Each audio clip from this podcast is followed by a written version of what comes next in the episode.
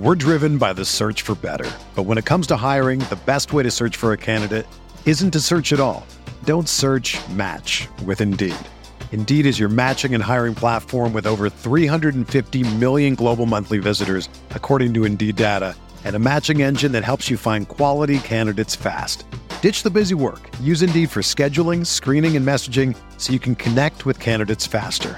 Leveraging over one hundred forty million qualifications and preferences every day, Indeed's matching engine is constantly learning from your preferences. So the more you use Indeed, the better it gets.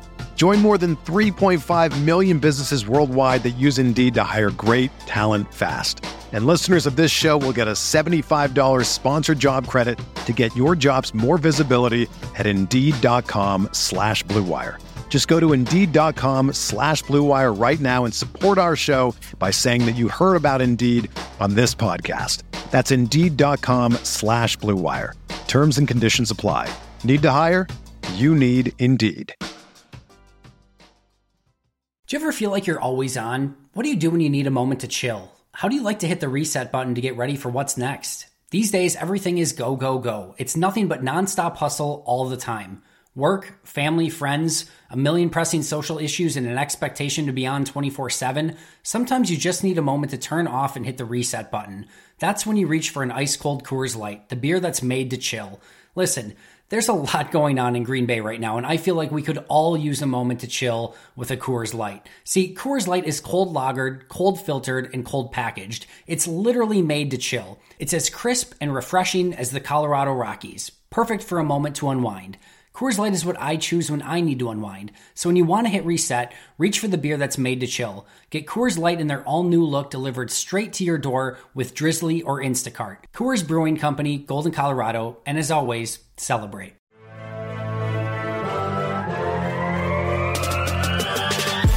twenty minutes a day, three hundred sixty-five days a year.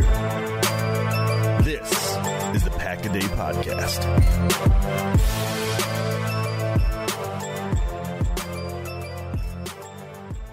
What's happening, everybody? Matt here, but you can call me Metelvin. Welcome to the Pack a Day Podcast, the single greatest every single day Packers podcast out on the internet. With me, not as always, uh, Zachary Jacobson is sick tonight. So tonight, I have the magnanimous Maggie Lo- Loney. I, I, I'm not used to your, your new last name yet.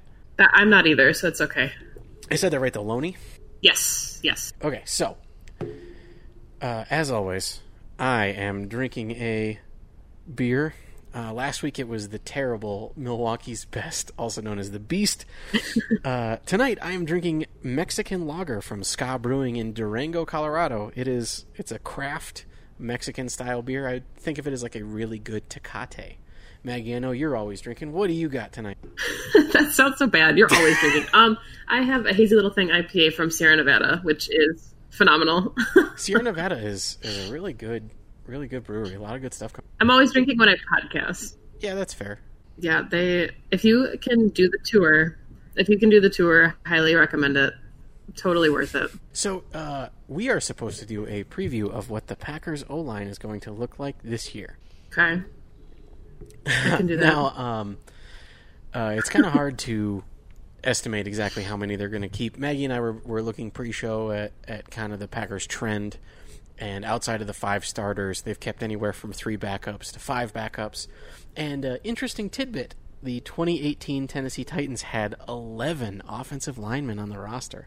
Yeah, I mean, that's that's a bananas number. You have to think about what position group was cut to, to make that number. And I just I don't see the Packers being able to sacrifice that much depth in another position to bolster the line that much. So it looks like the Titans last year only held four wide receivers. Uh, okay, so I'm, I should say I'm going by the Pro Football Reference numbers here, and uh, Pro Football Reference has usually about fifteen positionless players. So just sorting by position, they have four listed at wide receiver. Yeah, that's uh, the Packers. I feel like have to have at least six. So if you want to just do simple Titans Packers swap, nine and six would be my guess. Nine linemen, six receivers. Yeah, I, I think I think calling it nine. So when we looked uh, twenty sixteen, they kept eight. twenty seventeen they kept ten, and then twenty eighteen they kept nine. So if we just make it a if we make it an average of nine, I think that's a that's a fair assumption.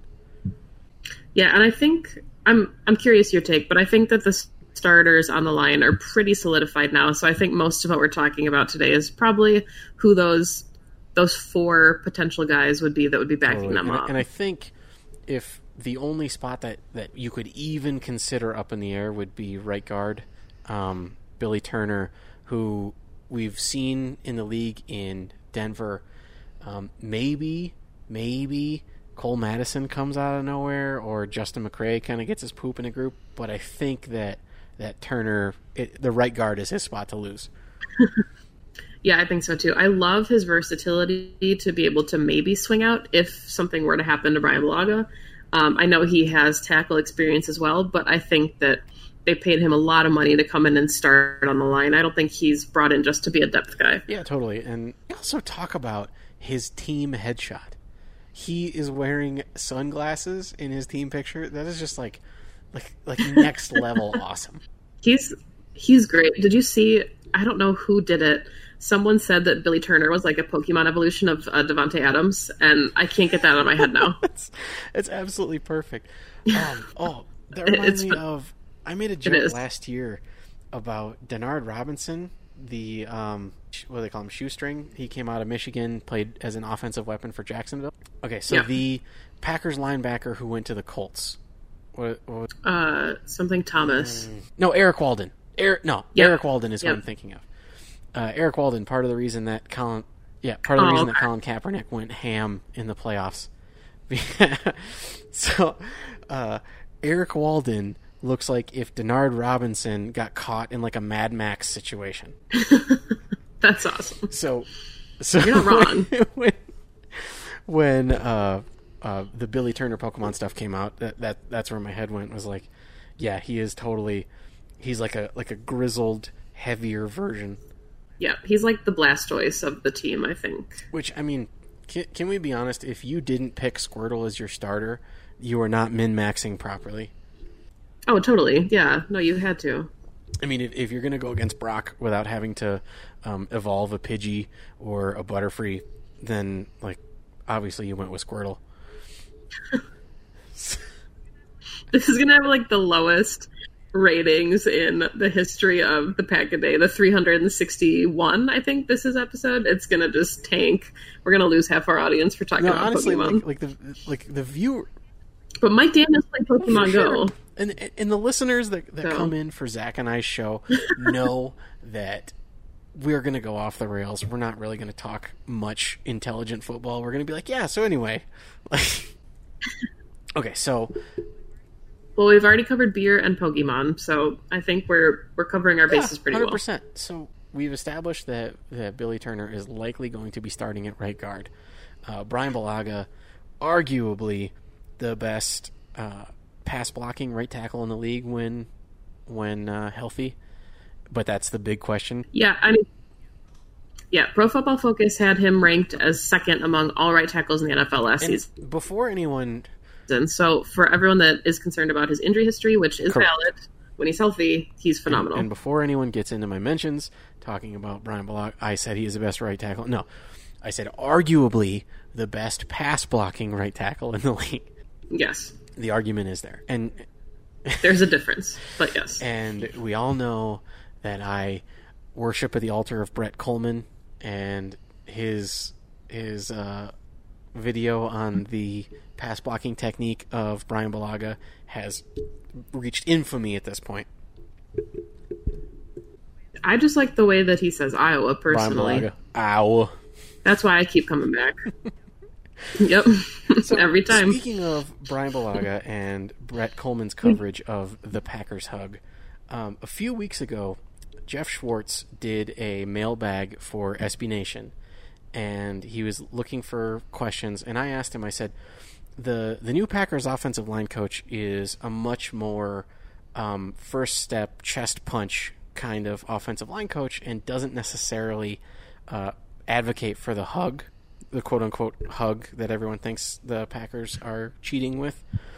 And what Jeff's response, what Jeff's response to that was, um, he said, if if there is a established veteran who has a technique that is ingrained in him no good offensive line coach is going to try and stop that. And uh, T J Lang actually came out and not only agreed with him, but also said uh, he doesn't understand where all this hype on the Packers hug is coming from, because he said he's never hugged anyone. So, yeah, a, a simple... Man, that's kind of sad.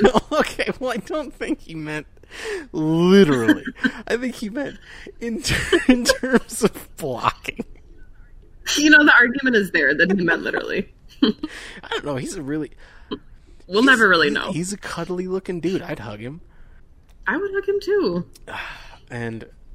He would swallow me whole. I, I shook... This is a side story. I shook B J Raji's hand once, and my hand was, like, engulfed. Like, I couldn't see it when we shook hands, but now we're just going so on a tangent. You know, so. Now I'm looking up B J Raji's combine numbers. So B J Raji is six foot two, three hundred thirty-seven pounds at the time of the combine. Um, did mm-hmm. not list a hand size. And this, this dang it, that, that kind of sucks, because I was going to go off on a rant about N F L hands. I mean, I can assure you my hands, well, my hands are very, very small. So, so I have what what would be yeah. considered pretty average size male hands in that um, I have to wear nitrile gloves at work a lot. And if I wear a medium size glove, it is skin tight, and a large size is comfortable. So that I would consider my hands pretty average. Okay. I need like extra small gloves, and they're okay. a little big. Well, so the way... So like proportionately to my my body, you know, they might be so, a little small. Well, the, the way the N F L measures hand size at the combine is actually, it's kind of interesting. You stretch your fingers as far as they can go, trying to make your pinky and your thumb as parallel as possible. And then they measure the distance between your pinky fingertip and your thumb fingertip. And that distance is your quote-unquote hand size. Now, I have... I feel like I need to go... I'm sorry, go ahead. Get a ruler. Sorry, go ahead. I just said I need a ruler. So, uh, according to that, I have bigger hands than Randall Cobb, and I have the same size hands as Jeff Janis. So you're the savior that the Packers need this year. No, because I run like a five eight, forty. uh, but um, it's just I have I have freakishly um, flexible hands, and I can stretch my hands really far. And there was actually a, a report that Johnny Manziel was getting hand massages to increase his flexibility, so his hand size would be bigger at the combine. That's right, kind of so awesome. There's your, there's your fun. I mean, that's one way to cheat the system. it's, it's, I mean, it's within the rules of the system. Like if you, in the in the same way that that uh, power lifters have a crazy arch in their back when they're doing the bench press to lower the range of motion, any any little advantage that you can get is within the rules is the way to do it. I just got to start typing a lot more so that my fingers are super flexible and stretch a little bit, like pinky to so, thumb. So for me, it was it was gotta, guitar, playing guitar and doing hand stretches and stuff. That's that's what really increased my flexibility. See, I played guitar, so maybe my hands are bigger than they would have been had I not played guitar. Maybe they there would have been go. extra, extra small if um, I did if not. If you want to learn some, some crazy uh, hand stretches, look up Paul Gilbert. He is the former guitarist for Mister Big. Um, they had a power ballad in the early nineties. I'm the one who wants to be with you. Um, he's an amazing guitarist and is stuck behind the fame of a hair metal band. I mean... He's living the dream, really. He's actually, uh, last I checked, he was living in um, Japan, like just hanging out. So, yeah, good for him. So... Okay, so the offensive line. Yeah, we're supposed to be talking about something. Okay, so the offensive line. So we talked about the tackles. Well, no, we talked about one tackle. We talked about the right guard. Moving into the center, Corey Linsley, who has been a Pro Bowl-level center since his rookie year. Um, you can actually, I got receipts. Go back, Rodgers was calling for Linsley to be in the Pro Bowl halfway through his rookie year, and I still say to this day that he has been the biggest Pro Bowl snub outside of David Bakhtiari.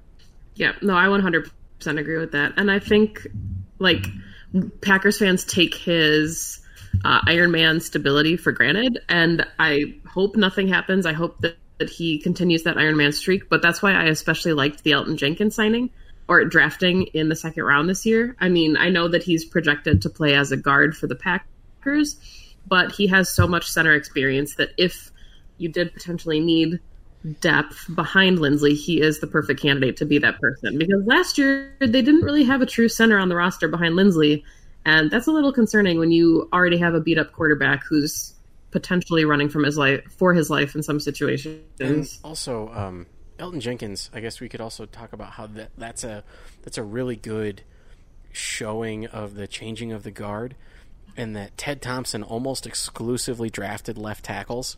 And so for the Packers to draft a true center mm-hmm. uh, kind of shows that Goot really is running the show, and his draft mentality is really going to be there. Even if Ted has some influence, we can already see the departure. Definitely. Yeah, I one hundred percent. And as much as, as much as I agree with the idea of drafting left tackles because they are nine times out of ten going to be the best blocker on their team, when you have a center whose job it is to call out slide assignments and um, understand the way that the, the defensive line is going to move, I think if you find a guy who did that in college, you're better off taking that guy to play center than trying to teach a left tackle to play center. Oh, definitely. And because I know you love your relative athletic scores, Elgton Jenkins as a center was a nine point three four. And then as a guard, he projects at nine point five seven. So super phenomenal athlete at both of the interior positions. And that is another thing that Goot has been doing is the dude just loves athletes, man. Like, like I think that he, the only person that he's drafted in the last two years that was less than an, it was like less than an eight, I think was Cole Madison. I think so, yeah. Because he, I think he was like a five or yeah, six. Yeah, he was, he was, he was in the five to six range. The the um, slightly above average for an N F L player athlete level, um, whereas everyone else has been a plus athlete or a freak athlete. Yeah, but I mean, I guess if you're looking to fill out the bottom half of your roster, like with undrafted guys, bringing in the super athletic dudes is not a bad oh, way to go. Um, last year, I was huge, huge, huge on Gerard De Beer, not just because of his name, but because he is a two-sport athlete. He's a, he's an Olympic-level, I believe, discus thrower um, who played in Arizona and just won with athleticism. Yeah. And also, I mean, how cool would it be to have a guy on the Packers whose name is De Beer? Wasn't he with the Bills? He went somewhere, and I was like, okay, De Beer makes sense being wherever city it was. It was. I think it was Buffalo. Buffalo. I was like, you know, they're like the Packers of the A F C. They're fine. Yeah, and then he came to the Packers, and I was like, okay, now now it's really perfect. Didn't his jersey sell out, too? Like, his custom jerseys, people were already making them just because it was so perfect for Green Bay. So people were using the custom jersey maker to make his jerseys, and then uh, the Packers Pro Shop started selling them officially, and they sold out in like the first ten minutes. That's what I, that's what I had thought. So, so he has to at least be a practice squad candidate, oh, I mean, if nothing else. Like, he has to make the team in some capacity. And actually, um, uh, Evan Tex Western of Acme Packing Company, uh, he and I were discussing the correct beer to drink while wearing a De Beer jersey, with his number being seven point or seven two, we were looking at seven point two A B V beers, and uh, a very a very very popular nationwide seven point two percent beer is uh, Arrogant Bastard Ale by Stone Brewing. That's perfect. So, uh, if That's perfect. if Gerard sees some playing time this year, go out, get yourself a De Beer jersey, and get yourself an Arrogant Bastard. You won't regret either decision because it's a great beer and See, a good jersey. And, and as much as I would love that jersey, I disagree on the beer. I'm not a big like like hoppy bitter. Like I'm. Oh no! I'm, I'm a I'm a stout man. I, I want I want my beer to be as smooth as can possibly be and as black as the devil's soul. Like, I'm already bitter, so I don't need beer to make me more bitter, I guess. So that's Speaking fair. Of, I'm out of beer. I'm going to go get another one. Uh, if you would like to start in on our left guard situation. Yeah, so I think that Lane Taylor is going to be your default starter at left tackle or at left guard, excuse me. I don't think that there's a ton. I know there's going to be a ton of competition at camp, but I think that he will immediately be the left guard. Um, I think that you can't look at last year as the end all be all because of his injuries. He fought through them. Um, he knows Bakhtiari to his left, Lindsley to his right. They've got that synergy on the left side of the line. But I do think that Elgton Jenkins will push for playing time. And if Cole Madden looks as impressive as he has supposedly been looking in minicamp and in um, team activities, then those are two names that potentially could either push Taylor for the job or will become immediate backups at the position. So the, the only um, thing to bring up, I think, about Cole Madison on the left side is he's he's naturally a right guard, right? Like, I'm am I reading that right? So, yes. Yep. Um, I was talking to yep. um, Bucky's fifth quarter writer, uh, Owen Reese. He was a uh, college lineman, and he told me that it's actually um, it's like learning how to be ambidextrous when you switch sides on the line, because the blocking technique is the same, but learning how to learning how to kick yeah. step the other direction can really throw some people off. Yeah, I mean, I'm left-handed, so when you tell me to do anything with my right hand, I can't. So learning how to switch my feet and switch my hands, I, I can totally understand how that would be a difficult task. That's why um, people like Justin McCray are so impressive to me. I I really think that Justin McCray makes this roster. I think that he is, I always call him the Swiss Army knife of the offensive line. I think that he's so versatile, and he's one of those guys that can come in, play either position. And I think he, the only position he hasn't taken snaps at for the Packers is center. So he's played everywhere. He was also a two-sport athlete, um, was a wrestler and a football player. Um, so he just, so, I think that he is a versatile option for the team. I'm going to throw out a name here in in relation to Justin McCray, and I'm probably going to catch a lot of crap for this.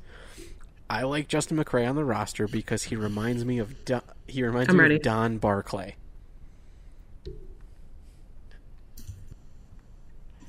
I think that's fair, though.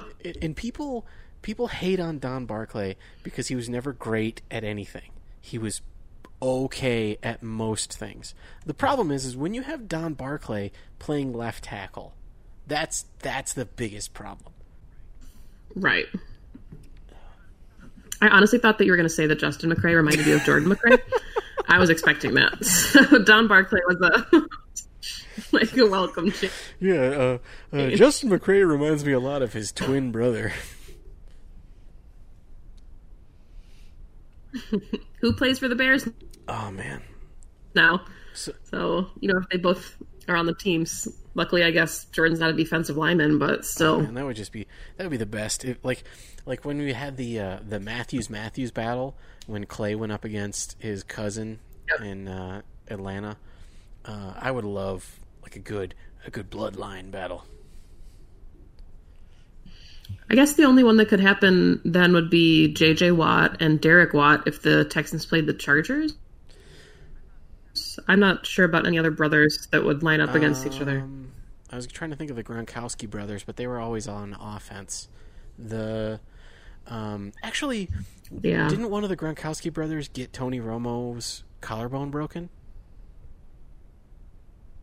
Ooh, I, like, I don't I'm know pretty about sure that the, one. the last time Tony Romo broke his collarbone, one of the Gronkowski brothers was his fullback.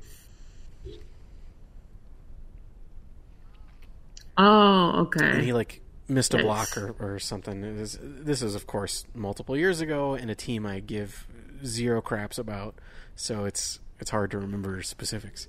Yeah. So, um, I mean, okay. Uh, I was just going to say one of my favorite stats about Justin McCray is that during his senior year of high school, he made sixty-three pancake blocks and didn't allow a sack. That's an... So just thinking about like high school Justin McCray just pancake blocking people is pretty fantastic to me. I watching so when you go back and watch uh, high school film of even an average N F L athlete, the uh, talent differential there is always just cuckoo bananas. Like it's it's always, you don't have to point out the guy on film because you're going to know who it is ten seconds later.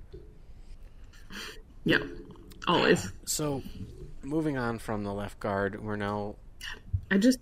Oh, go ahead. I'm, I'm sorry. Go ahead. No, I was I was literally just going to say that I have the roster up, and now I just think about Blastoise when I see Billy Turner. So that really was not related to anything. No that... worries. Um, for... What you were saying was more important. Right. I'm, so I'm going to try and fix as much of this as I can in post, but what people don't realize is there's like a full-on like two-second delay between you and I, so that's why we end up talking over each other quite a bit. Oh, okay. I'll pause for longer. Don't worry. No worries. Like, so I'm, I'll try and I'll try and make this sound as as I'll remove the awkwardness as much as I can. Um, but yeah, so moving on to the left tackle. We've got David Bakhtiari. I mean, he's a ninety-seven overall in Madden. He is constantly rated as the best left tackle by Pro Football Focus. He is the first team All-Pro, but never in the Pro Bowl. I mean, I mean, what else is left to be said? Yeah, I mean, his talent is just incredible. And when you look at the trajectory of where he's at right now, um, he really does align with some of the best left tackles to play the game. I mean, he's up there with Joe Thomas's numbers. He's comparable to Andrew Whitworth, who's still playing for the Rams, um, Tyron Smith for the Cowboys. Just, I mean, I think it was something like twenty-five pressures on seven hundred thirty-seven pass blocking snaps. Like, those are incredible numbers. And left tackle is arguably the second most important position in football, I guess, outside of quarterback. So for the Packers to have him and have a player that performs as well as he does, left tackle is just far and away, you know, solidified as long as Bakhtiari's playing. I'm of the opinion that uh, both tackles are now equally important in the uh, passing-heavy league, the way that it's yeah. turned into. And I think the the old mentality of, oh, he's not as good of a pass blocker, but he's a road grader, we can put him at right tackle. I don't think that that's necessarily true anymore. And the the fact that the Packers have amazing pass-blocking bookends is just a testament to what Ted Thompson was able to do in his time in Green Bay. Yeah, and I mean, that that is a really good point. You have guys like J J Watt that rush from either side, and you know, and that's why I don't think Brian Bulaga gets enough credit, because people hear left tackle and they think, you know, Bakhtiari holds it down. He plays the quote-unquote harder position. But Brian Bulaga is about as reliable as they come when he's healthy. And that is a big if and a big win. But I think he played in, like, fourteen games the last couple seasons. So it's not like he's missing extended chunks. Um, I think he's missing more for precautionary reasons to make sure that he can play long-term for, like, those postseason pushes rather than re-injuring something and then having to sit for longer, because there is a, a drop-off once you get past Bakhtiari and Bulaga as far as who would be the depth at the tackle positions. Yeah, totally. So, um, backing up David Bakhtiari, according to using Our Lads, which, uh, a funny story about Our Lads, uh, um, Zach and I used Our Lads to look at depth charts of all the Packers' opponents for the last show that we did, and it turns out that their depth charts at safety weren't exactly accurate, because there was a player for Washington who was supposed to be suspended but ended up not. Um, and it turns out that that suspension um, was considered null and void like the day before we recorded. So Our Lads isn't always the most accurate. But listed right now as Bakhtiari's backup is Jason Spriggs, which I think is fair. Yeah, I mean, Alex Light kind of snuck on. He was one of those surprising undrafted players to make the fifty-three. Um, didn't see a ton of game action at all, but he'll be another name to keep an eye out for during the preseason. Um, you talked a little bit about De Beer and how much you enjoy him. Um, another tackle that I'm pretty fascinated by, and I can't wait to see uh, during training camp and the preseason, is Yashua Nijman. And I don't know if I'm pronouncing his last name correctly, but he is a freak athlete. He's six seven. Um, I think some of his scouting reports had said that he was a little bit stiff, which when you're six seven, I get that the bend and flexibility is not as uh, natural to you, but he is for sure a practice squad candidate, if nothing else. But uh, he's a name to keep an eye out for because he has the talent to push um, behind Spriggs and Light for one of those backup spots. Yeah, and and I mean, we've both probably mentioned it countless times at this point that the the freak athlete is always the one to take the flyer on, because maybe they can learn to play football, maybe yep. they can't. But you can't teach speed, you can't teach size. one hundred percent. And sadly, uh, my opinion on Jason Spriggs is that you can't teach reaction time. Yeah. He's... Uh, I, I refer to Jason Spriggs as the human lag spike. He's He's got all the athleticism in the world. He's got all the technique in the world, but he's always half a step behind everything. Yeah, he has to do something this offseason to put everything together. I know in twenty-seven or twenty eighteen, the big storyline was that he had added muscle and he was looking bigger and stronger and, you know, moving better. But he just has to be able to keep taking steps, because all of that is great when you do it on paper. And then when you get into the game situation and you don't perform like you expect to, I mean, he's entering now his fourth season. And I just, for a second round pick, I don't know if you could say that he lived up to his draft stock. I guess he did if you were expecting him to not have to play extended looks. Um, but if you drafted him to be a tackle, like for the future of your franchise, once Bulaga potentially retires, then yeah, he, he needs to show the Packers something new this offseason. Or once well, training camp starts. Because Spriggs has everything on paper that you want out of a left tackle, with the exception of not being able to block. Like, which is a big exception. I always, I always go back to the preseason game against the Broncos when Jason Spriggs had to try and block Von Miller. And just, I remember Von Miller was already three steps deep before... Uh, Jason had even squared up to him.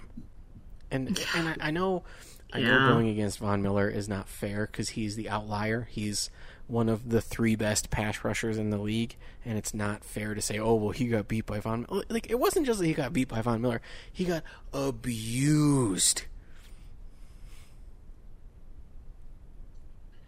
Maybe he'll have one of those breakout seasons like when Kyler Fackrell finally won a, a one-on-one in training camp last season, and then he had ten and a half sacks. So maybe Jason Spriggs will finally like show up in training camp and just manhandle which everyone, and that'll be his coming out party, like Kyler's oh, last man. year. I just I, I talked so much crap about Kyler Fackrell the last couple of years, and then I like I, I went on Twitter.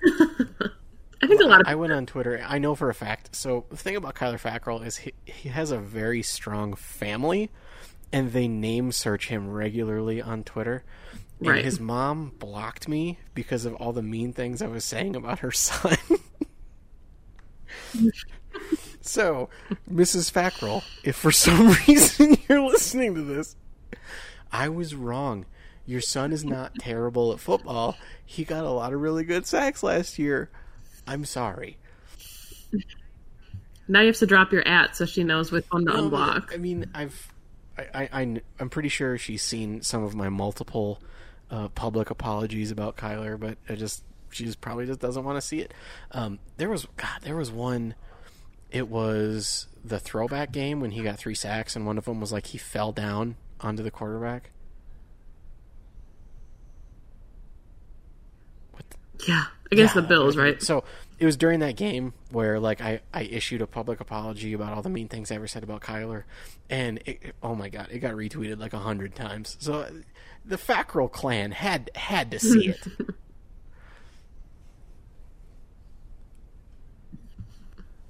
I know those wounds run deep. if you if you can't love him at his worst, you don't deserve him at his oh best. God. Kyler Fackrell is literally a Marilyn Monroe poster on the wall of some sophomore Delta Zeta. You know, if someone made that and sold it, I would put it in my office tomorrow. Especially if it's if it's his bearded team photo where he's got crazy eyes and looks like the Unabomber.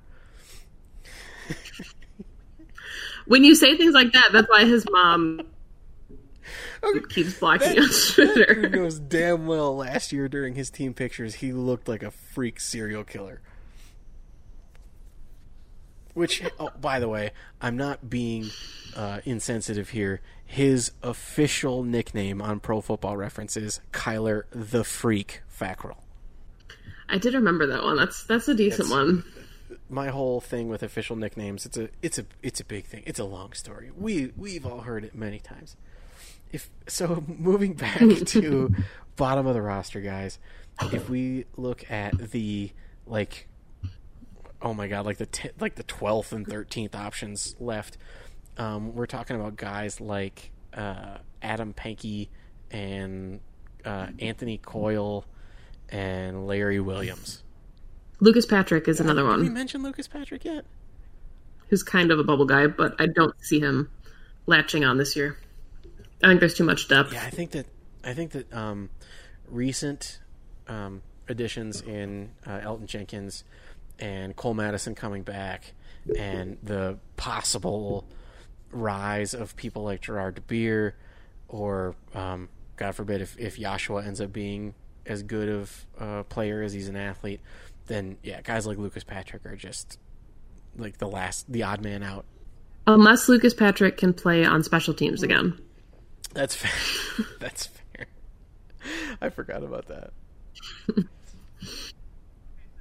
Okay, so who would be your your nine Packers that are going to make the fifty-three? Okay, okay. Out of camp, your five so starters, five, and then your four backups. Totally locked in. Uh, Bach, Taylor, Lindsley, Turner, Balaga, Iowa. Then uh, my backups would be uh, Elgton Jenkins because they're not going to cut a second rounder. Um, Justin McCray because of his uh, swing tackle prowess. Um, I think Cole Madison, um, out of just, I think that like he's talking about impressing people and then coming in. Um, uh, I think this is the year that we say goodbye to Jason Spriggs. I'm going to take a flyer on Gerard De Beer as my ninth man. Okay, I'm glad you did that because otherwise we would have had really similar ones. So, well, the same, not even similar. I have, you know, Bakhtiari, Taylor, Lindsley, Turner, and Balaga as my starting five. Uh, my immediate backups, I have Elgton Jenkins uh, for his center uh, backup depth and his guard abilities. Uh, Cole Madison, I, I see Cole Madison potentially being a practice squad candidate, but given all of the high praise that he's gotten from the organization, um, it's hard for me to think that that's just fluff at this point. I think that he's really impressed people and turned heads. Um, so given Ted Thompson's ability to find really good N F L caliber talent uh, on the offensive line in the middle rounds, I think Cole Madison makes the team. Justin McCray, I think um, he's my Swiss Army knife. I can't let him go. And then I am giving Jason Spriggs one more year. But if Jason Spriggs gets beat out by anyone, I think it'll be Alex Light that makes the team. And then Yash and De Beer are two practice squad guys and, for me. And I would have Yash and Light as my practice squad guys. So we're not that far off. And your your Jason Spriggs uh, pick is, is also probably the more practical one than saying De Beer, uh, specifically because this is Spriggs' last year on his contract, and it's he's he's a, a high draft pick currently running on a really cheap contract. Like it, it, it does. It just makes sense. Yeah, he's a really low-stakes player to keep for one more year. But if you're keeping him because you hope that he doesn't play, then that's where the issue is. So I think he'll stay on for one more year, but I'm not sold that he'll come back after this season. I'm, I'm pretty sure that um, if if Jason Spriggs is garbage this year, he's gone. But if Jason Spriggs is great this year, like if, God forbid, we need to see Jason Spriggs see some game time and he ends up playing lights out, that dude is gone because someone's going to throw a ton of money at him. Yeah. So really it's a it's a... And then you have De Beer to come in as the starting right tackle when Balaga leaves. So you're, you're good. Oh, man. If I, I just I hope Brian Balaga never leaves. Brian Balaga and I are roughly the same age, and I, I don't like the thought of being too old to do something at this point. You know, you, you've been bulking up, so theoretically you could be the next right tackle for the so, Pack. So where I'm at currently, uh, I'm, I'm about one hundred eighty pounds, so I would have to gain... Uh, probably an entire U to be a right tackle in the N F L. I'm very flattered. I think I weighed that little. But, but like, like realistically, I would have to gain a full-grown adult in lean mass. To, to that is a that is a. I would also have to, to grow about a foot. I'm I'm sitting here at just a just a staunch five nine. So you have leverage on your side. Actually, that's that's that what, what Mike I'm Daniels says. You can get in the that's shoulder pads. Exactly. Like Mike Daniels thinks that his. His short stature and low center of gravity are what makes him such a good lineman. I don't think that that would translate to pass blocking. Just another hold on the tub. Every play is a hold on the tub. I, I, I'm currently searching shortest right tackle in the N F L. Um, currently the shortest right tackle in the N F L is six foot four. Okay. Uh, yeah, so according to... So you would need a knee on your shoulders. Pretty much, yeah. And then... So according to um, fox sports dot com, the smallest right tackle in the league is Chris Hubbard of the Pittsburgh Steelers at six four, two ninety-five. So if I put if I put on if I okay. put on a buck well, fifteen and ten inches of height, I'll be right there. All right, well, you should start practicing... Just in case things go south. So, unrelated, Yannick Ngakoue is considered the smallest defensive end in the league at six two, two forty-six. Hmm. And he's he's really good. two forty-six is small, he's though. Good. Like, really good. um, he is really good, but that is... I'm impressed. I'm thoroughly I mean, impressed. I mean, a guy, a guy south of two fifty. Okay, we are we are completely off the rails, but we made it all, all the way through our preview. We did. We took some detours along the way, but we're here now. We have our nine. We each gave I our mean, nine. If, so, if, if you are, if this is your first time listening to a show that I'm part of, yeah, we took a lot of detours. But if this, if you're a regular listener to my section of the Pack-A-Day podcast, you know that this was actually pretty to the point. We streamlined the whole operation. uh, well, guys, that will do it for us. We actually managed to make it all the way through. Um, as always, I'm Matt, but you can call me Matub. You can find me on Twitter, Instagram, MySpace, Zanga, Friendster, all that stuff. And I am Maggie Loney. You can find me at Twitter on Twitter at Maggie Lawler, L A W L E R, or uh, through Cheesehead T V. Because I write there as well. All right, guys. That does it for us. Uh, as always, I'm Matt, but you can call me Matub. And go, Pack, go.